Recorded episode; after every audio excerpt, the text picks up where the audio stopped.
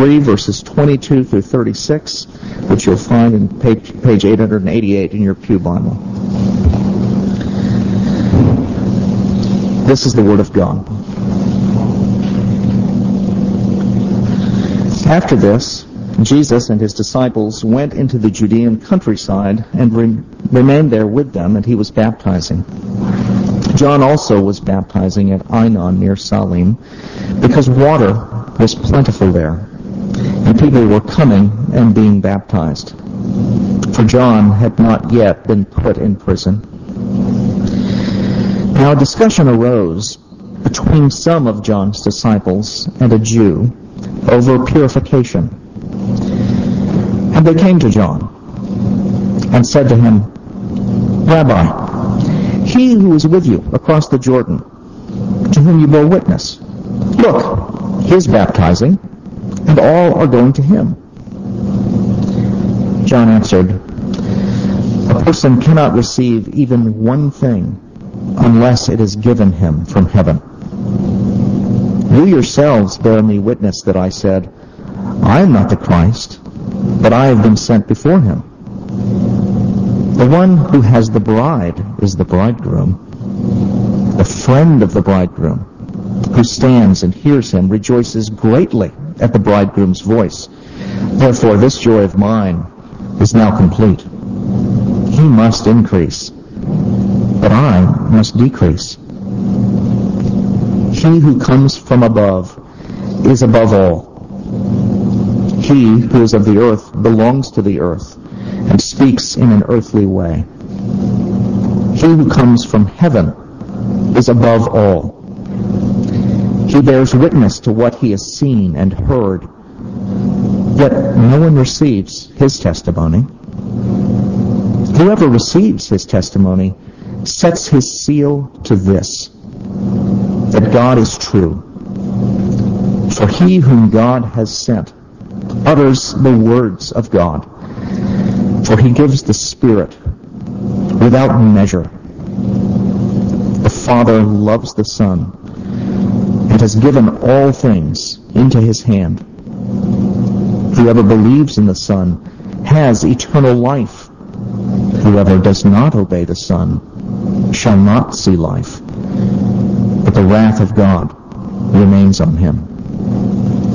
This is the Word of God.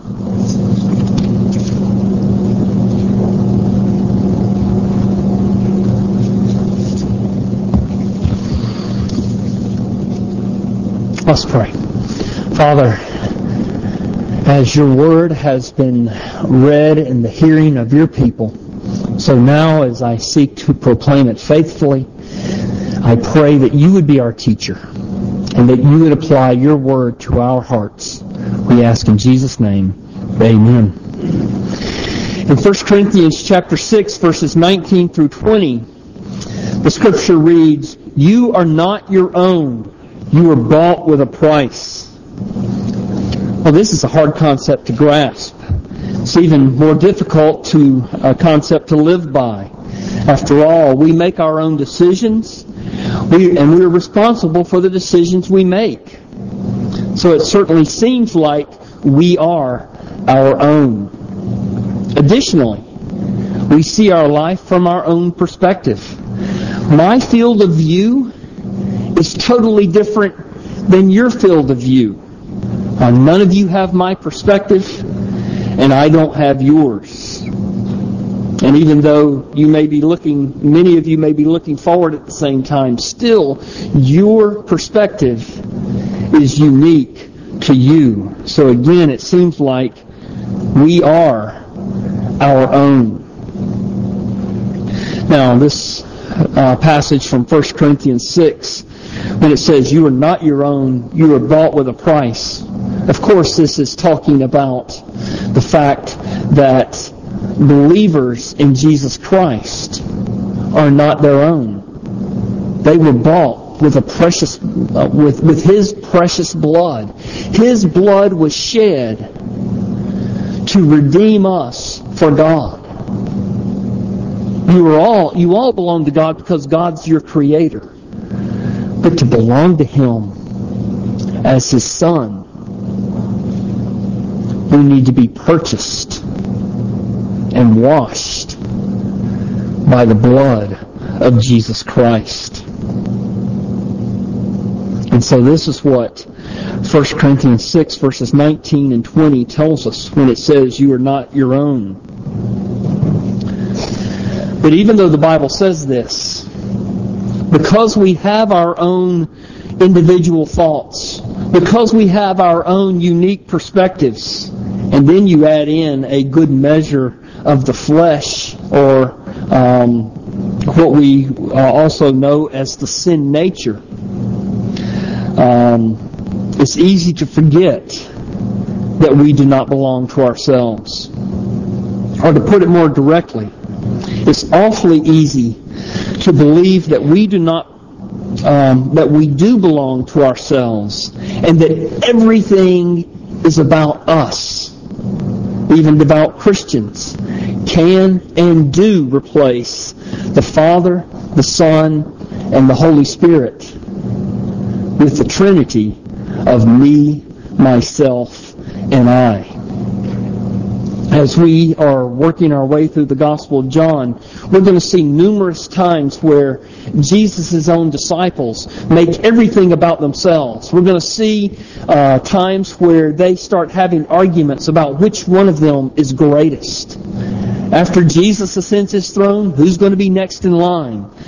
Uh, and it's quite embarrassing to see them uh, in the presence of Christ making everything about themselves. But we're not going to look at Jesus' disciples this morning. Rather, our attention is going to be on uh, some different disciples. They're going to be on the disciples of John the Baptist. And apparently what had happened was John the Baptist's disciples had gotten very caught up in all the excitement and activity and emotion that was surrounding the ministry of John the Baptist. You remember John chapter 1, um, how everybody from Jerusalem and all Judea were coming out to uh, hear John the Baptist and to be baptized by him.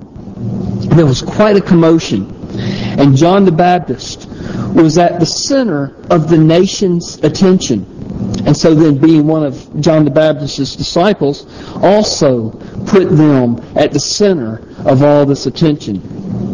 But all of a sudden, almost it seems like out of nowhere, John the Baptist has some competition.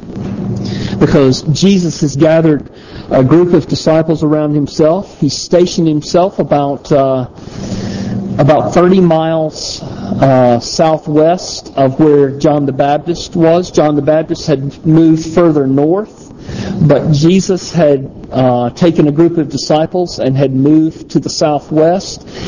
Uh, Jesus is down closer to Jerusalem. He's in the Judean countryside, while uh, John the Baptist is up in the Jordan River Valley. Uh, the the area is not as populated, and uh, Jesus is uh, is not only moved closer to Jerusalem with his group of disciples, but he's also baptizing. And since Jesus is closer to Jerusalem, closer to the um, to the uh, centers of population, and also he's doing these miraculous signs, healing the sick, well then the crowds uh, begin shifting away from John the Baptist, and they begin coming to Jesus, where Jesus and his disciples are baptizing. And so you see here in verses 22, 22 through 24, after this, Jesus and his disciples went into the Judean countryside, and he remained there with them and was baptizing. And John also was baptizing at Aenon near Salim, because water was plentiful there, and people were coming and being baptized, for John had not yet been put in prison. And then verse 26, and they came to John and said to him, Rabbi, who was um, or he who was uh, with you across the Jordan, to whom you bore witness, look, he is baptizing, and all are going to him. There's a principle that uh, I try to teach to my children Nothing good happens when you've got too much time on your hands. That's a pretty general principle. Well, since the crowds had, had moved away from John the Baptist, uh, the disciples of John the Baptist then had too much time on their hands, and so they start. They ended up getting into an argument with a Jewish man about the rites of purification. Apparently, this discussion got the disciples all stirred up about the fact that the crowds had moved on away from John the Baptist and were now going to Jesus. And so, as they are talking among themselves, the more they talk, they become horrified. In fact, we can read between the lines in verse 26 when, he, when they come to, to, when the disciples of John the Baptist come to him and they say, Rabbi, who, or he who is with you across the Jordan, to whom you bore witness, look, he's baptizing and all are going to him. Um, I, I think here's what, here's the subtext. Um, they're saying to John the Baptist, Jesus is a Johnny come lately who came to you after you had already been baptizing, and you were generous enough to give him attention.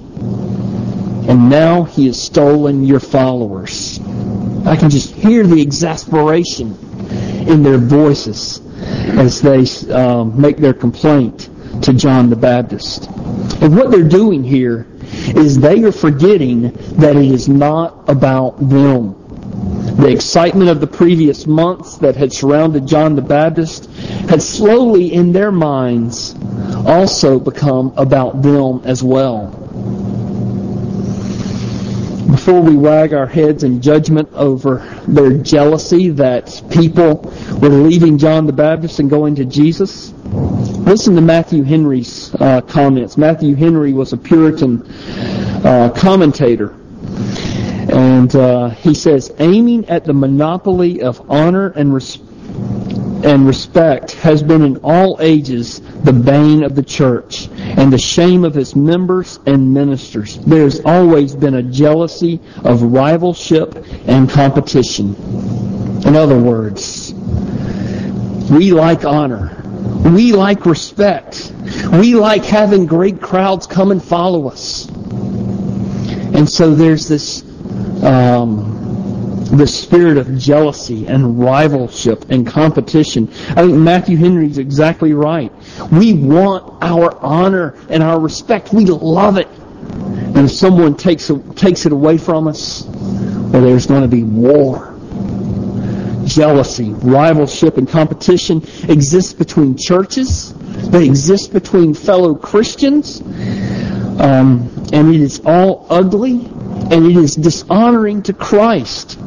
It demonstrates that our hearts revolve around ourselves rather than Jesus Christ. Uh, David Crabtree's not here this morning, but he and I serve on our Presbytery's Mission to North America Committee, and the Mission to North America Committee is the um, the, the church planting wing of our denomination. And uh, right now we have a lot of, of churches being planted. We have 30 churches in our local presbytery, and our presbytery extends from uh, just north of Port Charlotte up to the Hillsborough and Pinellas County line and over um, into Lakeland to um, to the end of the Polk County line. And we have 30 churches in our presbytery. And we are planting five new ones in addition to the 30. So 30 churches planting five new ones, that should be a cause of rejoicing. But you should hear it when one of those churches gets within maybe 15 miles of another church. Oh, the screaming that uh, and the hand wringing that uh, that happens because oh no we're you know we may lose our members to another church and and it goes on and on and and it can get kind of ugly.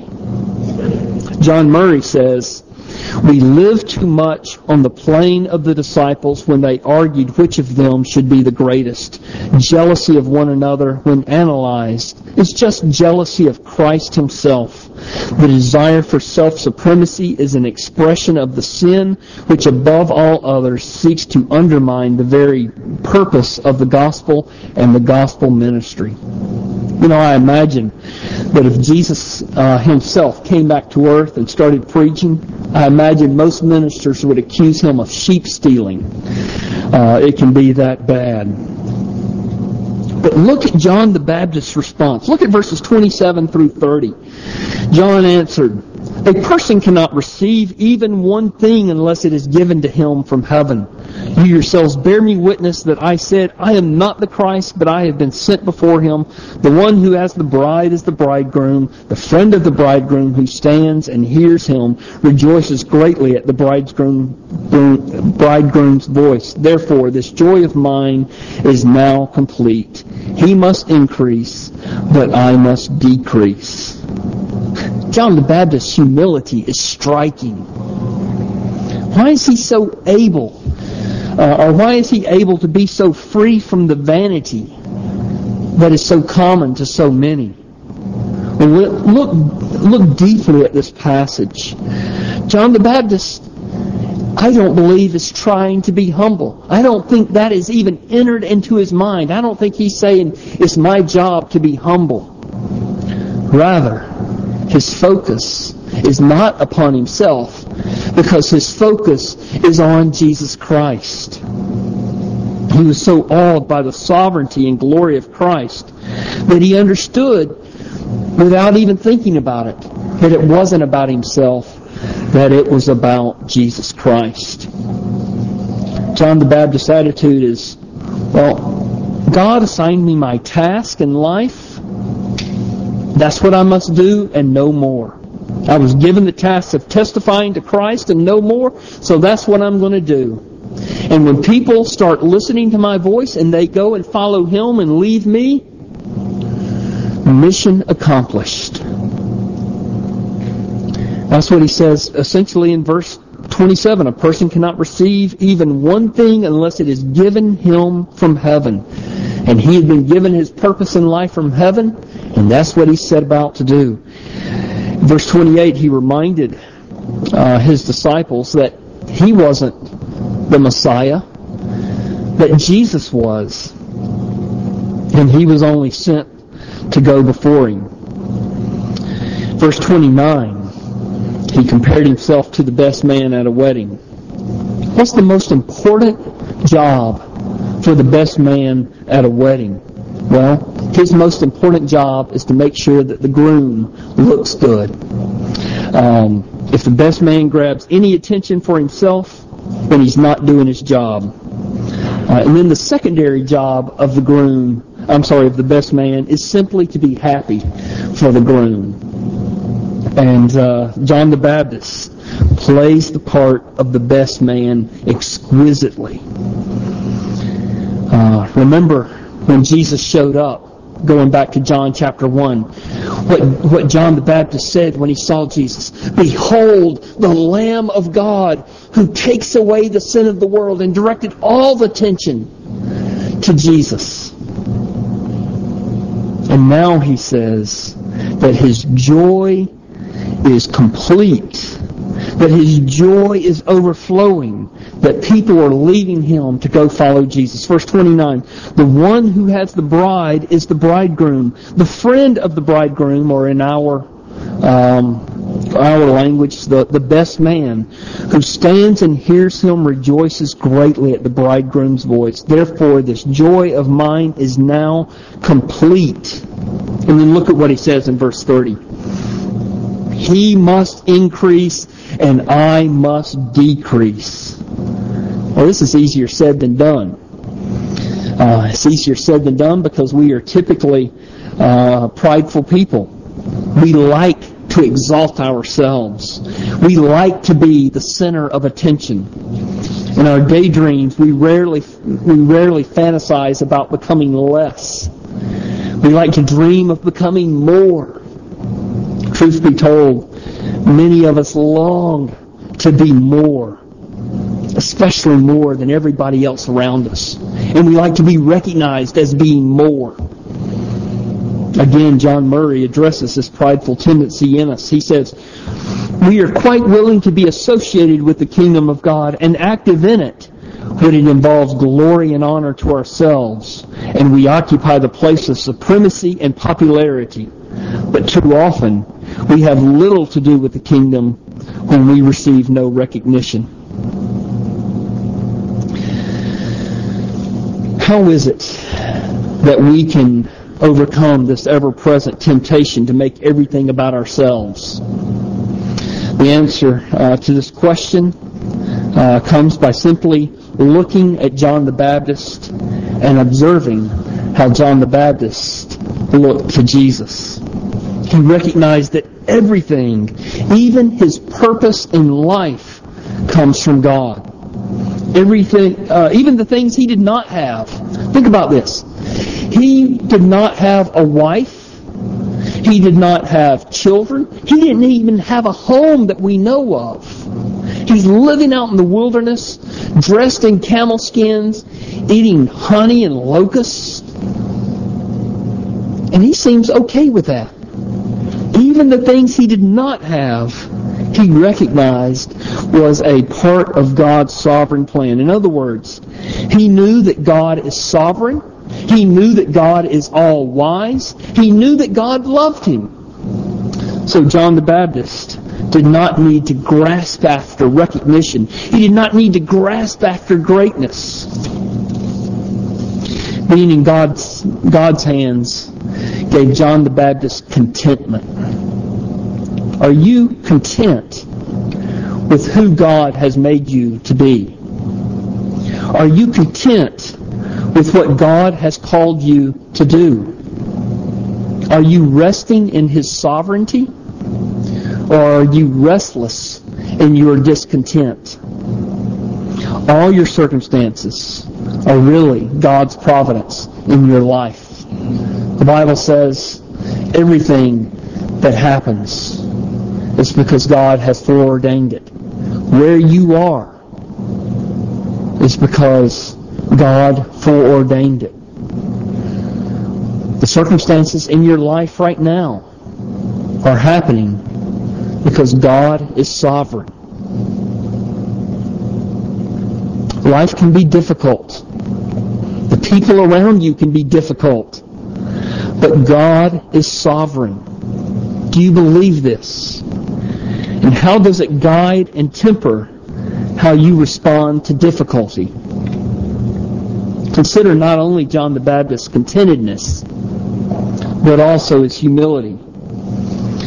Uh, his purpose in his mind was to become less so that Jesus Christ and his greatness might be magnified. Verse 30, he must increase, I must just decrease. You are holding on to your visions of your own grandeur, true humility will never be yours. If you are intent on taking first place in your life, you will never know the joy of experiencing real humility. But on the day of judgment, you will experience true humiliation as you stand before the all-searching gaze of the Lord Jesus Christ. But if you let go of yourself and your self-seeking plans, Christ will flood your soul with true, real, God-given humility that always leads to true joy.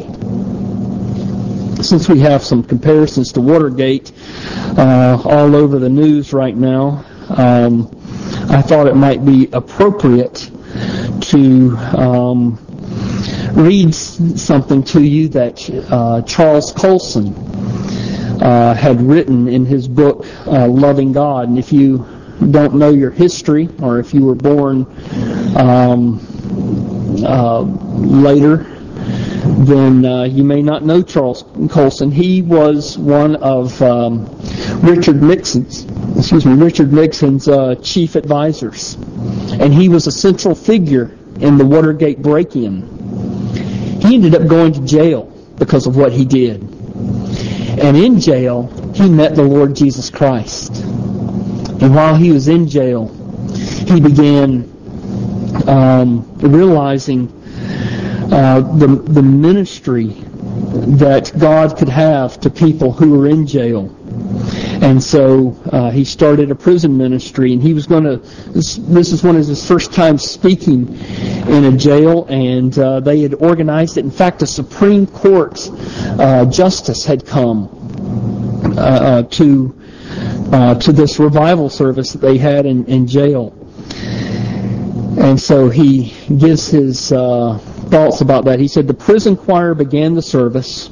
Their task was to warm up the crowd, and they were a roaring success. Even the Supreme Court justice, sandwiched between two muscular convicts in the front row, loosened up. Struggling at first to maintain his dignity, he gradually began tapping his foot and soon was grinning and clasp, clapping with the rest. As I sat on the platform waiting my turn at the pulpit, my mind began to drift back in time to scholarships and honors earned, cases argued and won, great decisions made from lofty government offices. My life had been the perfect success story, the great American dream fulfilled. But all at once I realized that it was not my success God had used to enable me to help those in this prison or in hundreds of others just like it. My life of success was not what made this morning so glorious all my achievements meant nothing in God's economy. No, the real legacy of my life was my biggest failure, that I was an ex-convict. My greatest humiliation, being sent to prison, was the beginning of God's greatest use of my life. He chose uh, the, the one experience in which I could not glory for His glory confronted with this staggering truth, I discovered in those few moments in the prison chapel that my world had, was turned upside down. I understood with a jolt that I had been looking at life backward, but now I could see. Only when I lost everything that I thought made Chuck Colson a great guy had I found the true self God intended me to be and the true purpose of my life. In other words, Charles Colson learned about true humility by uh, coming to the end of himself and was able to see his life purpose that much more clearly. I'm going to finish very quickly. I want us to look at verses 21, uh, 31 through 34. And I want us to see the greatness of Christ because Christ is above everything. In other words, what I want us to see is I don't want us to simply see John the Baptist. And I don't want us to see his contentedness. I don't want us to see his humility. I want us to look beyond him to Jesus Christ. And so this is what John the Baptist is doing when he's speaking to his disciples. He said, He who comes from above is above all. He who is of the earth belongs to the earth and speaks in an earthly way. He who comes from above is above all. He who bears witness to what he has seen and has heard, yet no one receives his testimony. Whoever receives his testimony sets his seal to this, that God is true. For he whom God has sent utters the words of God, for he gives the Spirit without measure. The Father loves the Son and has given all things into his hand.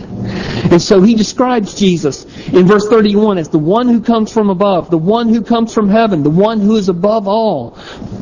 In 34, he describes him as the one whom God sent as the one who speaks the words of God, as the one God gives the Spirit without measure. Then in verse 35, he describes Jesus as the Son whom the Father loves, as the one into whose hands all things have been placed, and the one who brings eternal life to those who believe in him. In other words, John the Baptist is saying to his disciples, it's not about you. It's about Him. He is above all.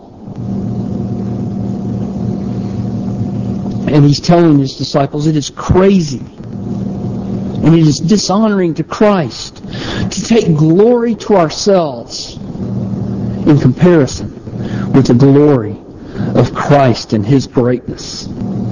Verse 36. it's like the passage comes to a screeching halt. I'm not exactly sure that this is um, John the Baptist who is speaking here. In fact, I think uh, John the Apostle, who wrote uh, John's Gospel, uh, stops and makes an editorial comment in view of God's greatness. Because we've seen the disciples of John the Baptist, and they've made everything about themselves. And then through John the Baptist, we've seen the greatness of Jesus Christ. And so John the Apostle stops and he asks us this question. Who is most important to you? Are you most important to you? Or is the Lord Jesus Christ most important to you? And so he says, whoever believes in the Son has eternal life. Whoever does not obey the Son of God shall not see life, but the wrath of God remains upon him. Who is most important to you? You or Jesus Christ? To whom are you looking for life, fulfillment, happiness, joy? You are the Lord Jesus Christ? I urge you, look to Christ. Only the Son has eternal life. Only in the Son shall we see life. Only in the Son shall the wrath of God be, be removed. Let's pray together. Father, um, we've gone over um, the typical time, but our life does not belong to ourselves. It belongs to the Lord Jesus. And I ask that He would use His Word in our hearts and our lives and help us to trust wholeheartedly in Him. We ask in His name. Amen.